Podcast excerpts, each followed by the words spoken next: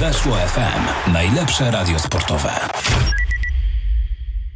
Kolejna super seria na antenie Weszło FM. Tak jak obiecałem wam przed tygodniem, dziś znów moim gościem Aleksandra Szpak, trener przygotowania motorycznego, obecnie w koszykarskim Śląsku Wrocław, ale jak już wiecie sprzed tygodnia, nie tylko zajmująca się koszykówką e, i nie tylko związana ze Śląskiem Wrocław, bo Ola naprawdę ma bardzo duże doświadczenie, e, mimo tego, że jest cały czas e, no, dosyć młodą kobietą, ale, ale trenerem już jak najbardziej doświadczonym i człowiekiem przede wszystkim, który ma dużo ciekawego do powiedzenia, więc już już teraz zapraszam Was bardzo serdecznie. Jeżeli nie słuchaliście tej pierwszej części e, super serii, to zachęcam Was do tego, ale spokojnie, jeżeli teraz trafiliście e, z marszu na drugą część, to będziecie mogli e, być z nami tutaj spokojnie od drugiej części, a tę pierwszą znaleźć na weszło.fm w zakładce super seria.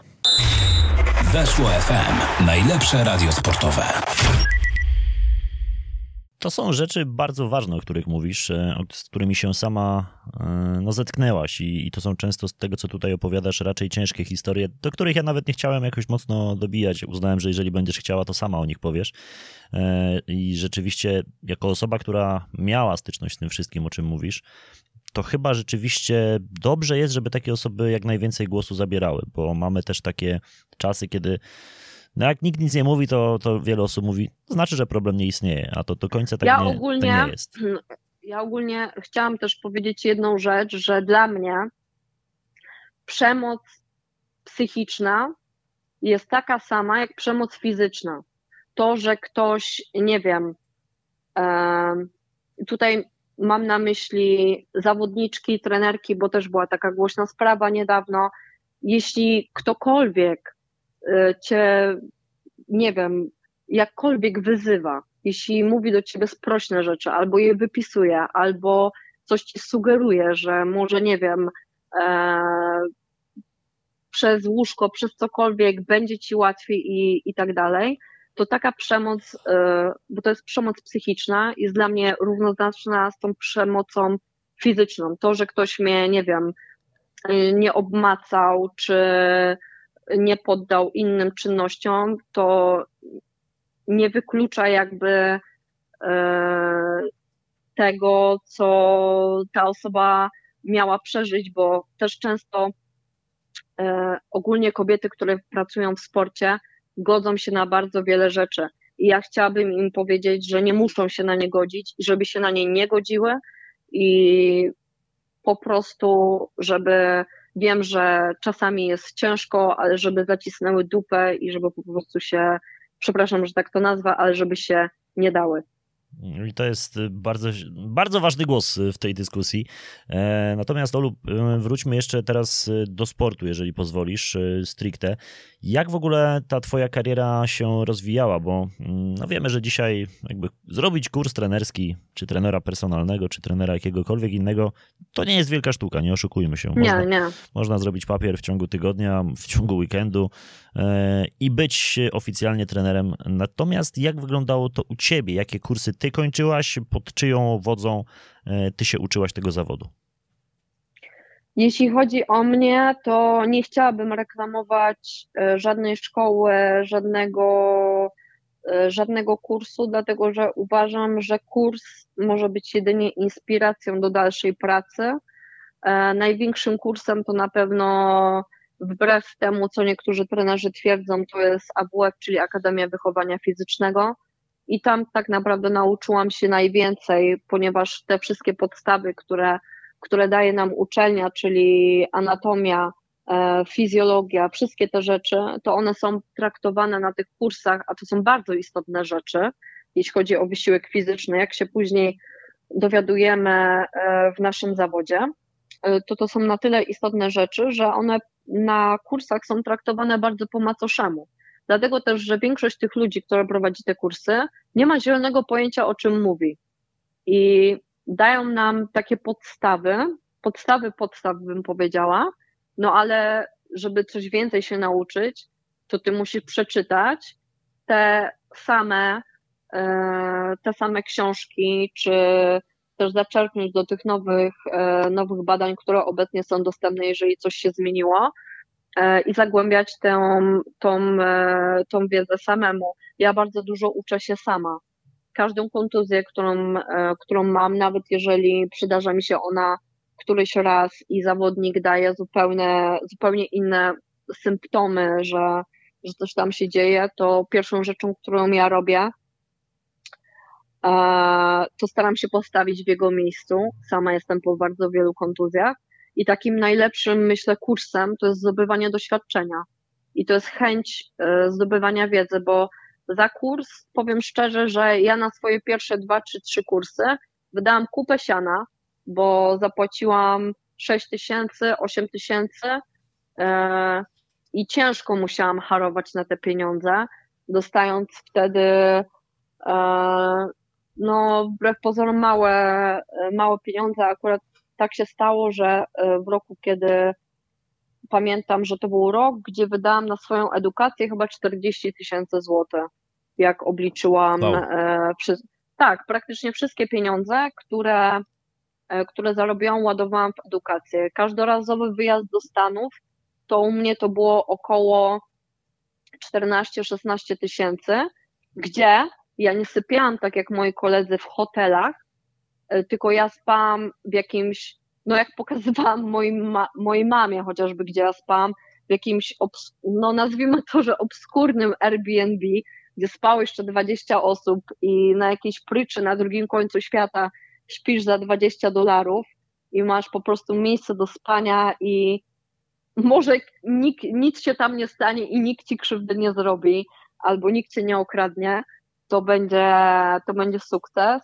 No ale yy, że tak powiem, ja nigdy e, groszem nie śmierdziałam, więc e, tak to się chyba mówi, jak się mhm. nie jest przy kasie. Zgadza się. Więc zgadza się, więc e, jakby ja nie widziałam powodu, dla którego ja mam spać gdzieś, gdzie nie było mnie nawet na to stać, nawet za 50 dolarów czy 100 dolarów, a, a mogę wydać po prostu te 20, a resztę włożyć właśnie na treningi w jakichś tam e, ośrodkach, czy, czy uczelniach, czy iść na jakikolwiek, e, jakikolwiek staż.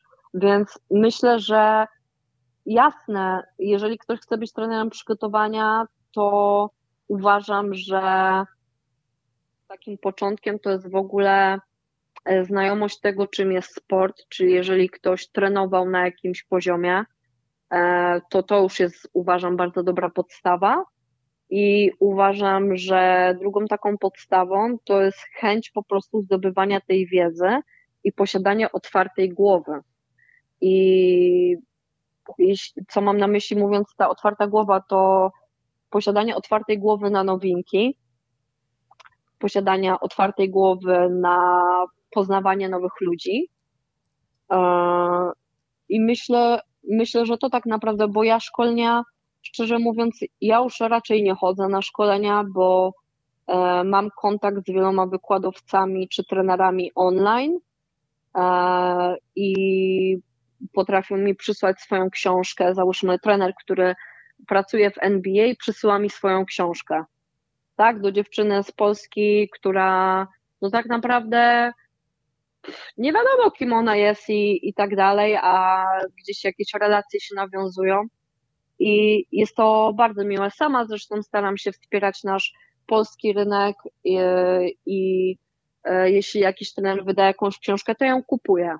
I to nieważne, co jest w tej książce i tak dalej, ale uważam, że trzeba wspierać nasze polskie podwórko, bo niestety, ale no my się w tym kraju nie wspieramy, co uważam jest największą przeszkodą do tego, żebyśmy się rozwijali jako trenerzy. No, z tym wspieraniem to myślę, że na wielu płaszczyznach widzimy podobne tak. sytuacje, nie tylko w e, treningu, czy to motorycznym, czy w ogóle. No, jest coś w tym. Może nie jest też tak dramatycznie, żeby, żeby tutaj nie pokazywać tylko jednej strony, ale, ale faktem jest, że często Polacy no, nie, nie trzymamy się razem, ale to jest pewnie temat. Nie, nie temat na oddzielną dyskusję. A ty, Olu, ty się mhm. czujesz y, trenerem związanym z jakąś konkretną dyscypliną najbardziej? No teraz wiemy, że koszykówka i, i to jak najbardziej jest jasne, ale czy ty w ogóle się jakoś szufladkujesz jako trener, który mm, pracuje i czuje się najlepiej w jednym, w danej dziedzinie sportu? Eee, myślę, że tak jak od 5-6 lat siedzę w tej koszykówce i ogólnie zawsze się interesowałam koszykówką, zawsze ją oglądałam, chodziłam na mecze zawsze, e, i oglądałam i Euroligę, no NBA akurat w tym roku już nie mam pasa, już nie oglądam, bo przestała mnie tak jakoś bardzo interesować. Myślę, że bardziej Euroliga w tym roku.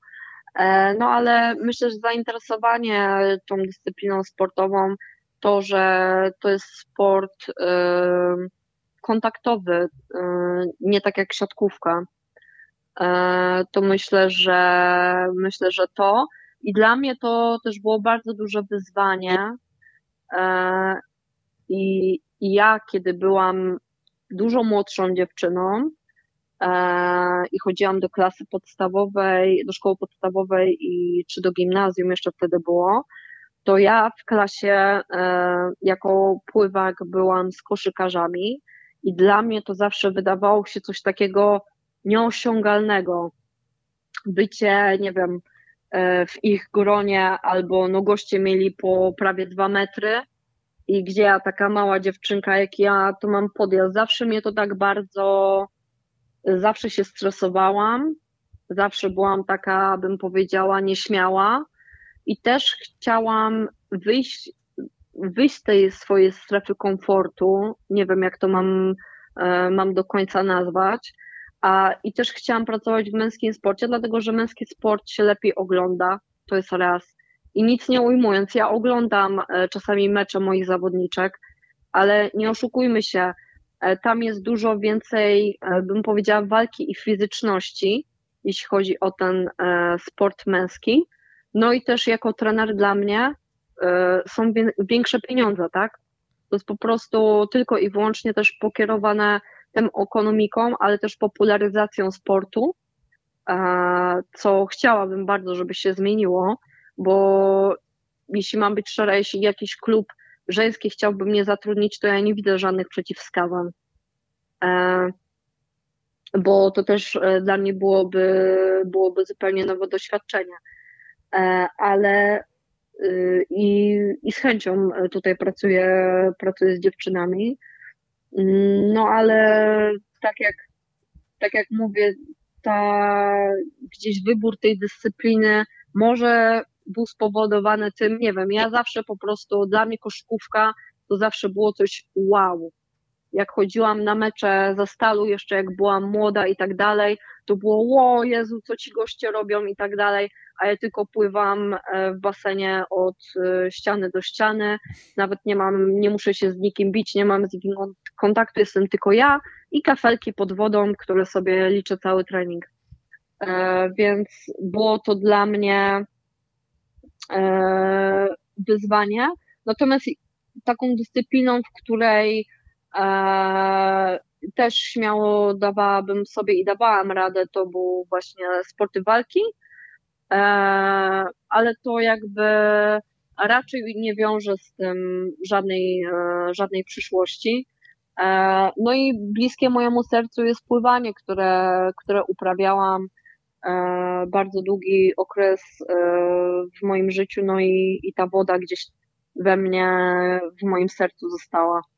A jest jakiś sportowiec, z którym pracowałaś i, i, wywarł na tobie największe wrażenie? Taki, wiesz, tytan pracy, człowiek, który e, to, co mu powiedziałaś, to zrobił idealnie i, i taką swoją właśnie starannością pracy, higieną pracy doszedł daleko?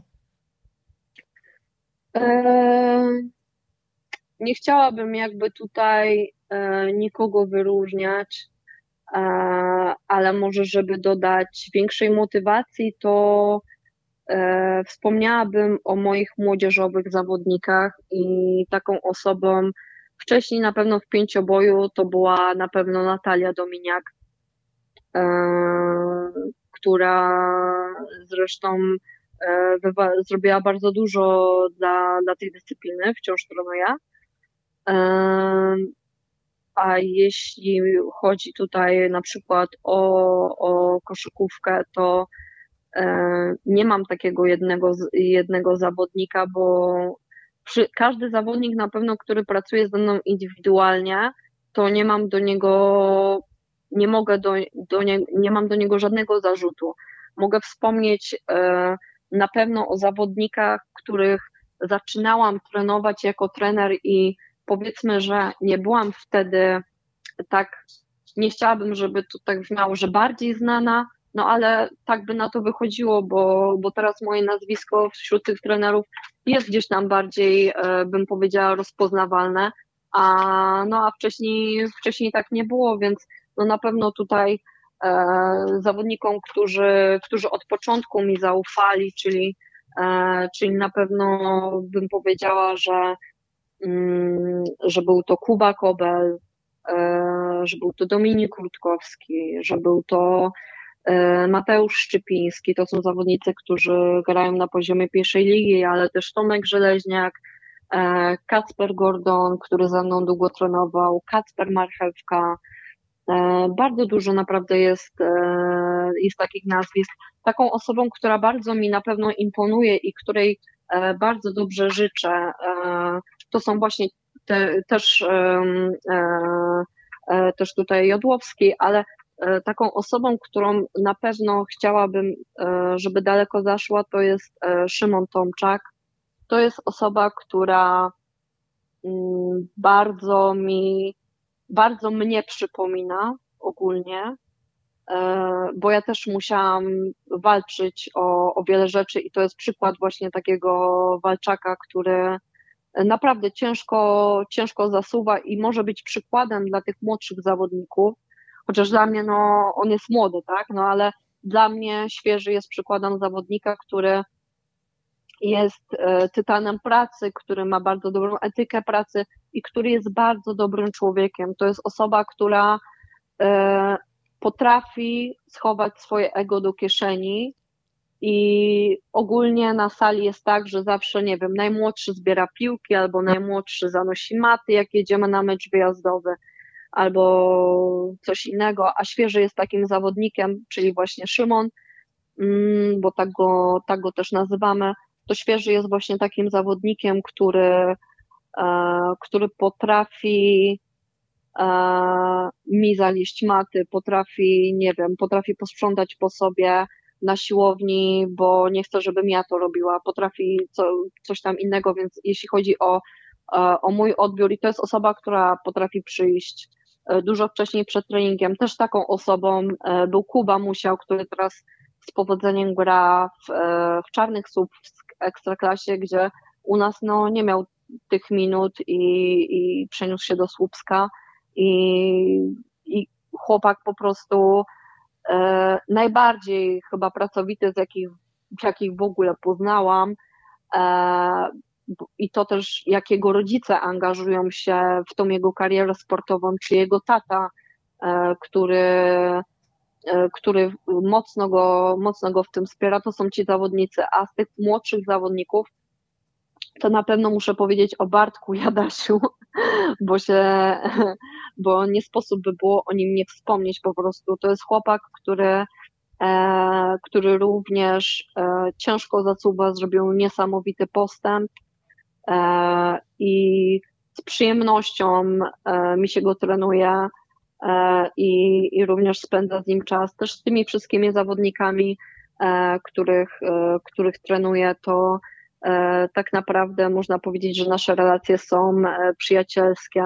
No muszę powiedzieć też o naszym kapitanie Sebastianie Bożenko, bo później mnie zje w komentarzach, że o nim nie wspomniałam. Tak samo jeśli chodzi o Janka Wójcika i jego brata Szymona Wójcika, których E, we dwójkę, e, których e, obu, obu trenuje. Tutaj Szymon jest, jest w Stanach obecnie i świetnie mu idzie w tym sezonie. No a Jasiu jest u nas na miejscu, natomiast Szymona trenowałam przed sezonem. Maciek Wender, który się, który się u nas rehabilituje, bo doznał poważnej kontuzji i, i tutaj też musimy bardziej bacznie zwrócić uwagę na jego powrót do sportu. Natomiast mam też pod sobą świetne zawodniczki, e, Roxanę Sajdak, która jest w Stanach, czy Karolinę Szydłowską, e, którą e, szerszej publice polecam, aby wpadli na jej bloga, dlatego że dziewczyna ma pasję i można powiedzieć, że ona jest bardzo, możliwe, że dlatego ją e, tak lubię i patrzy się na nią trochę jak na swoją młodszą kopię, bo ona jest bardzo podobna do mnie, to też jest właśnie taka zadziora, e, taki fighter. Mamy Kaję Flaszyńską, e, która również jest przezdolna i po prostu wszystkie te dziewczyny, które, e, które ja trenuję, to od nich nigdy nie usłyszałam narzekania na treningu. W przeciwieństwie do chłopców, oczywiście, do mężczyzn, do facetów. Od dziewczyn nigdy na żadnym treningu nie usłyszałam, że je coś boli, że jest za ciężko, skończmy, nie róbmy tego i tak dalej. To jest absolutnie coś, co wyróżnia dziewczyny, kobiety ponad e, facetów. Są dużo bardziej wytrzymałe, mam wrażenie, fizycznie i, i, i psychicznie.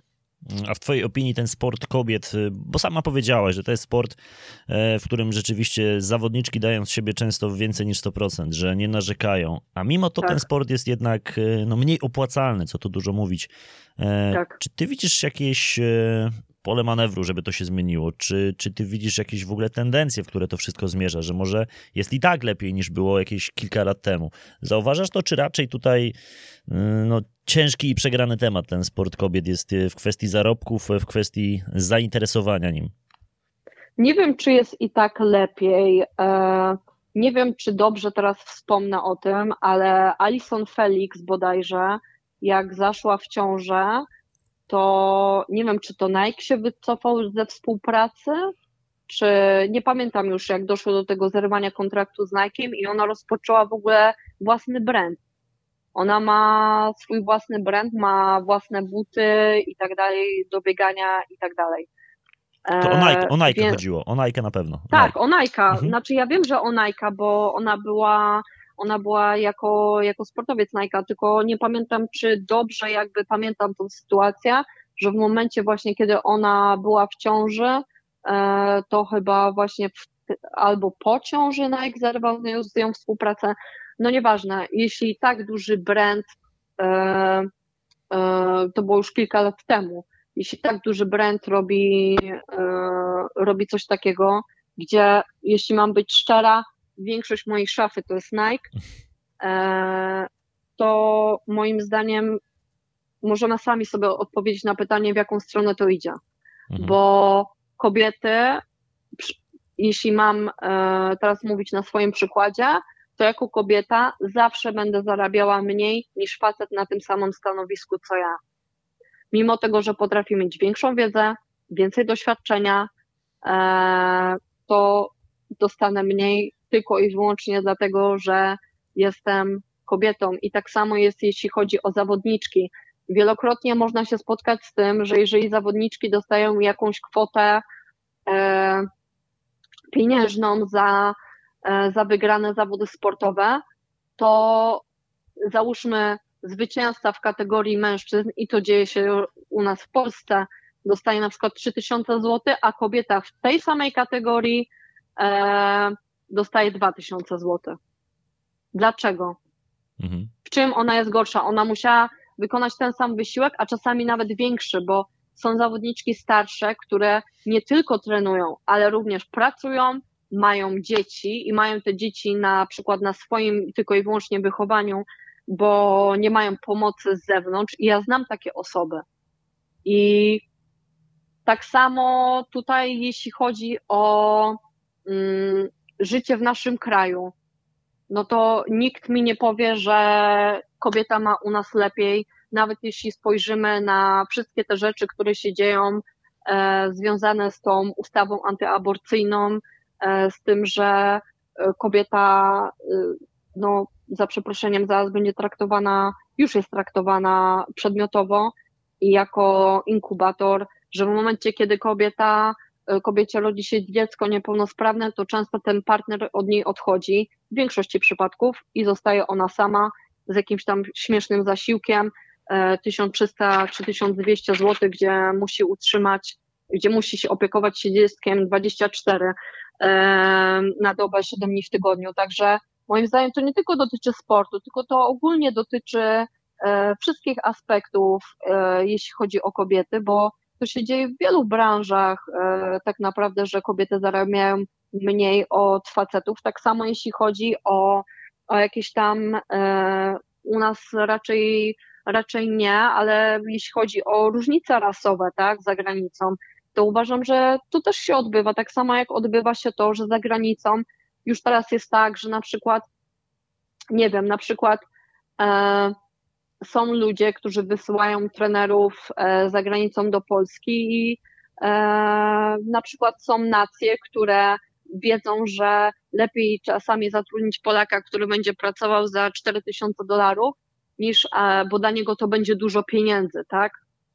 Niż Amerykanina, który pojedzie i będzie niewolnikiem, ale jemu już musisz zapłacić na przykład, nie wiem, 10 tysięcy dolarów albo 12.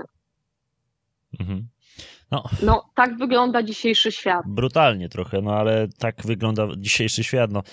Wiesz, zawsze też te dyskusje pomiędzy mm, zarobkami kobiet, właśnie w sporcie, ja często też, no ja się zajmuję piłką nożną kobiet i widzę, jak wygląda e, kwestia zarobków w tym sporcie i przeciwnicy zrównania tych płac y, zawsze podnoszą ten argument, że E, jeżeli kobiety nie generują takich zysków jak mężczyźni, e, jak mężczyźni piłkarze, to nie powinny tyle zarabiać, e, co, co, co mężczyźni piłkarze. Dlatego też ich zarobki są proporcjonalnie.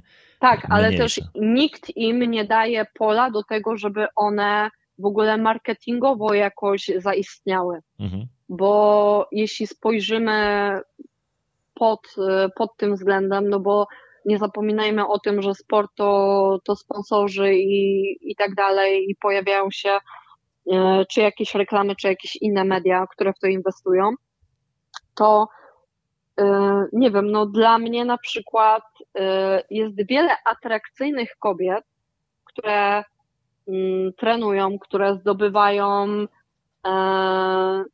bardzo, no są utytułowanymi zawodniczkami, i dlaczego nie umie się e, nie, że e, potraktować je przedmiotowo i sprzedawać jako produkt, ale dlaczego nie umie się e, reklamować sportu poprzez właśnie ich, ich sukcesy.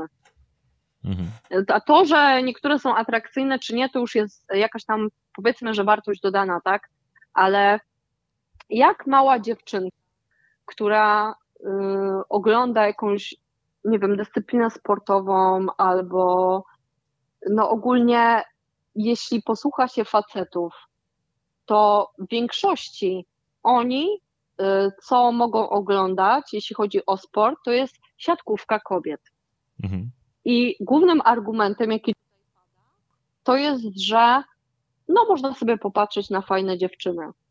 tak, no bo mają krótkie shorty, yy, mają obcisłe stroje, i w sumie chyba dlatego, bo to jest mega słaby argument, bo e, ta siatkówka też jest na dobrym poziomie. E, tak samo jak koszykówka potrafi być na dobrym poziomie i dla mnie po prostu takie argumenty i ale to mówię, to wynika tylko i wyłącznie z jakichś tam stereotypów, ale też e, z przekonań niektórych ludzi. I ja mimo tego, ja w wielu środowiskach jestem uznawana za feministkę, co absolutnie nie jest prawdą.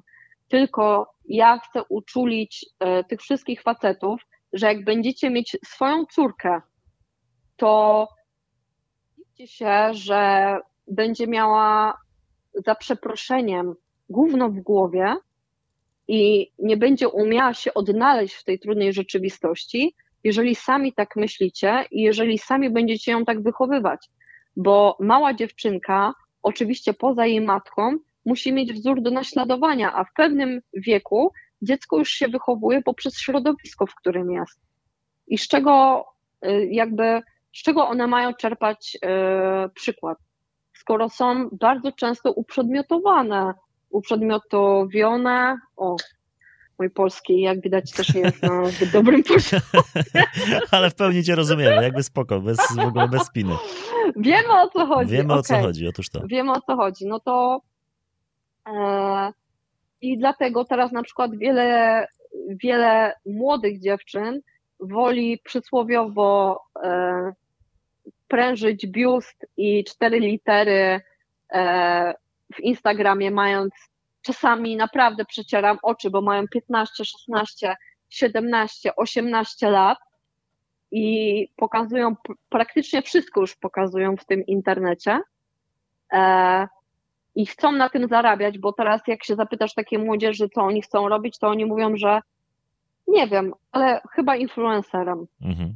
No bo to jest wygodne, chcą... bo to jest, na tym tak. można zarobić, jest to wygodny sposób pracy, niestety.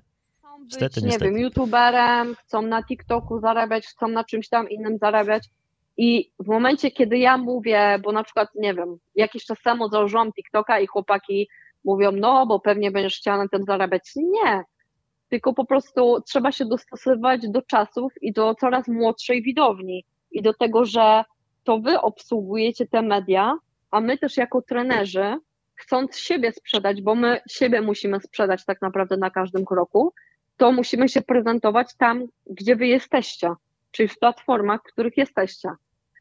I dla nich to jest nie do pojęcia, że ktoś może nie chcieć na czymś zarabiać, bo oni na przykład yy, mam wrażenie, że teraz jeśli do pierwszego lepszego yy, yy, chłopaka u nas w młodszej grupie, czy do dziewczyny, obojętnie, ktoś by podszedł na ulicy i powiedział, jak zrobisz sobie zdjęcie, nie wiem, w stroju kąpielowym albo w slipkach, albo coś tam i oznaczysz mnie na Insta i doceniasz za to 10 koła, to nie zrobisz tego? Mhm.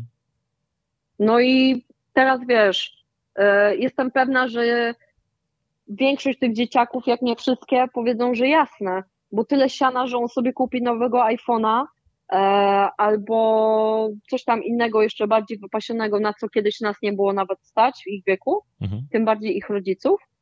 E, I to mnie y, przeraża, bo to tak naprawdę blokuje e, też te dziewczynki i też to społeczeństwo, to młodzież do tego, żeby trenować, bo oni jakby nie widzą w tym przyszłości. Wielu z nich naprawdę nie widzi w tym przyszłości, bo, e, bo to trzeba, bo to kosztuje, bo to ciężka praca, bo to tyle lat trzeba przepracować, zanim się dojdzie na jakiś w ogólekolwiek poziom. E, i tak dalej. Rodzice mówią, że lepiej, e, lepiej iść w naukę. Ja uważam, że to powinno iść i to, i to. Bo w momencie, kiedy kończy się sport i trafi się też jakaś kontuzja, no to też zostaje ta edukacja, nie? No jasne, że tak. No to jest to, co słyszymy jako młodzi, e, młode dzieci, kiedy słyszymy od rodziców, że no sport sportem fajnie, ale ucz się, ucz, bo, tak. bo gdzieś musisz mieć tę furtkę awaryjną i wyjście awaryjne, gdyby właśnie jakaś kontuzja się e, przytrafiła. Olu, powoli nam się czas kończy, e, ale, już, ale, ale już czuję, że będziemy się jeszcze tutaj słyszeli, jeszcze będziemy musieli coś nagrać. Natomiast wiem, że jeszcze jest projekt, z którym ty dość mocno wystartowałaś, o który chciałbym cię e, zapytać, bo wiem, że to jest e, no niejako twoja autorska, e, autorski program o projekcie Help Draft. Co to jest w ogóle? Opowiedz nam. E, więc Help Draft założyłam dwa lata temu, no już ponad dwa lata temu chyba.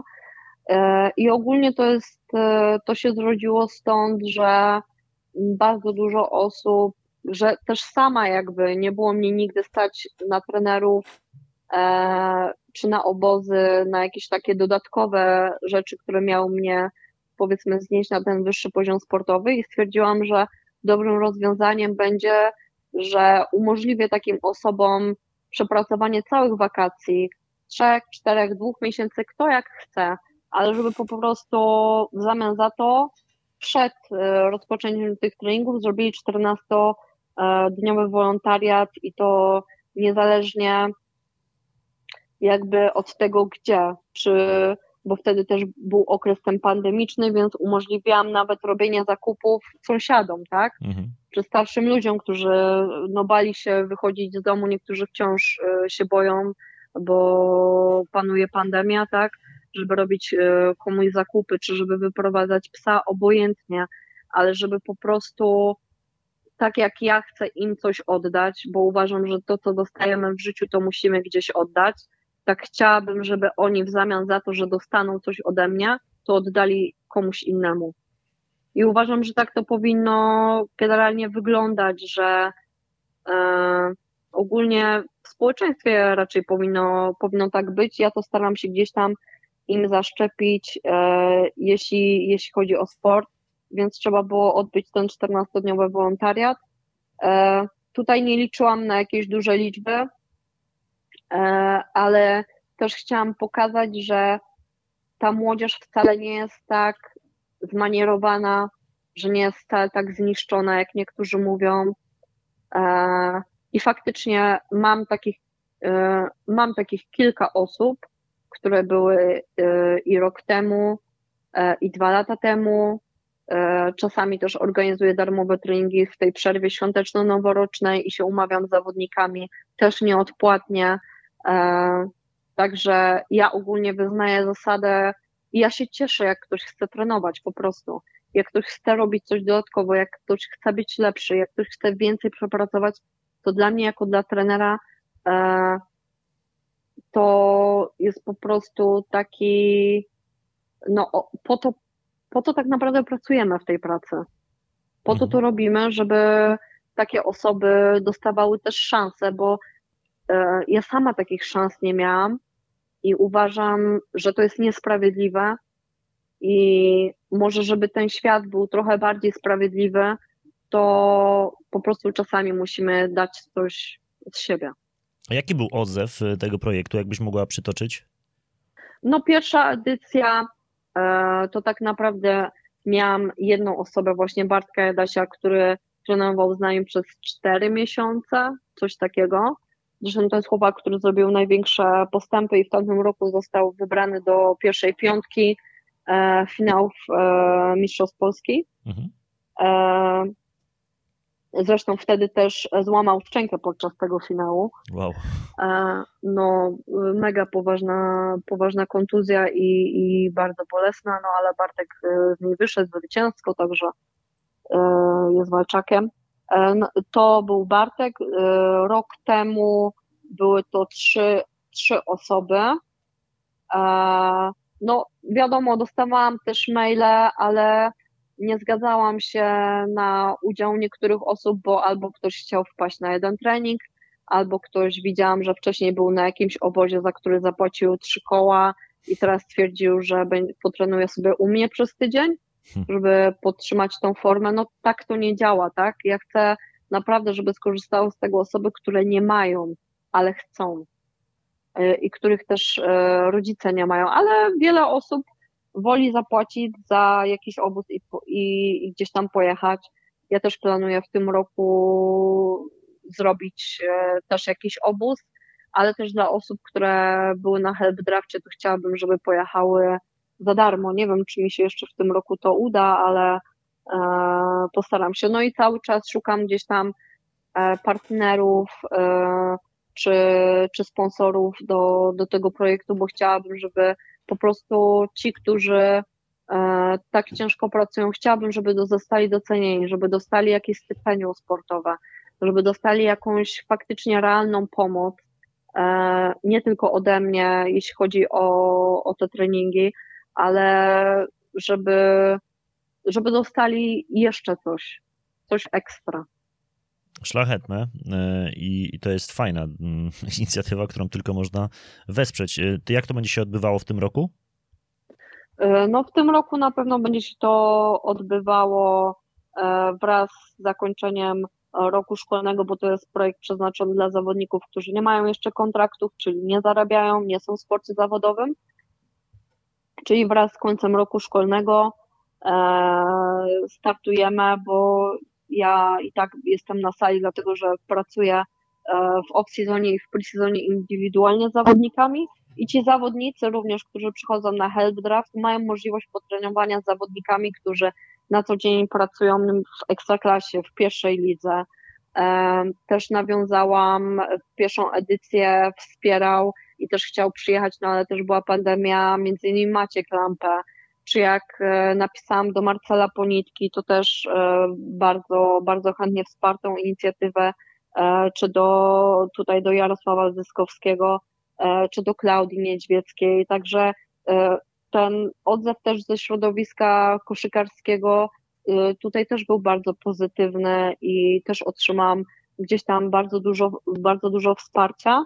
I ja tak jak powiedziałam na samym początku, bo też niektórzy się śmiali, że o, tam nikt nie pójdzie, albo pójdzie jedna osoba i tak dalej. Ale co z tego, jeżeli przyjdzie do mnie jedna osoba albo dwie osoby i się w pełni temu oddadzą, temu programowi, który ja stworzyłam i co widać namacalnym okiem, że osoby, które e, przyszły na ten program, to coś już osiągnęły.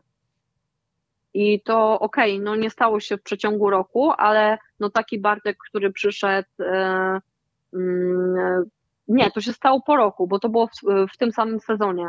Przyszedł przed sezonem, przepracował i naprawdę fizycznie inaczej wyglądał i na koniec roku dostaje chłopaka e, w pierwszej piątce, do, wybranego do pierwszej piątki został powołany do kadry narodowej, no to można sobie odpowiedzieć samemu, samemu na to pytanie. Oczywiście to nie jest tylko i wyłącznie moja zasługa, e, ale wierzę, że dzięki takim inicjatywom i dzięki też trenerom, którzy się w to angażują lub chcą się angażować, czy zawodnikom, którzy chcą przyjeżdżać, e, bo też w tym roku e, przyjechał właśnie Kubuś Pobel i przyjechał, przyjechała do nas Jodełka, czyli Jodła i chłopaki jakby sami z siebie e, chcieli dać coś z siebie i oni sami wyszli do mnie z inicjatywą, że oni zorganizują trening koszykarski e, dla tych moich chłopaków z Help Draftu. I dla mnie to było mega wzruszające, że oni coś takiego zrobili, że przyszli do nas na trening i że,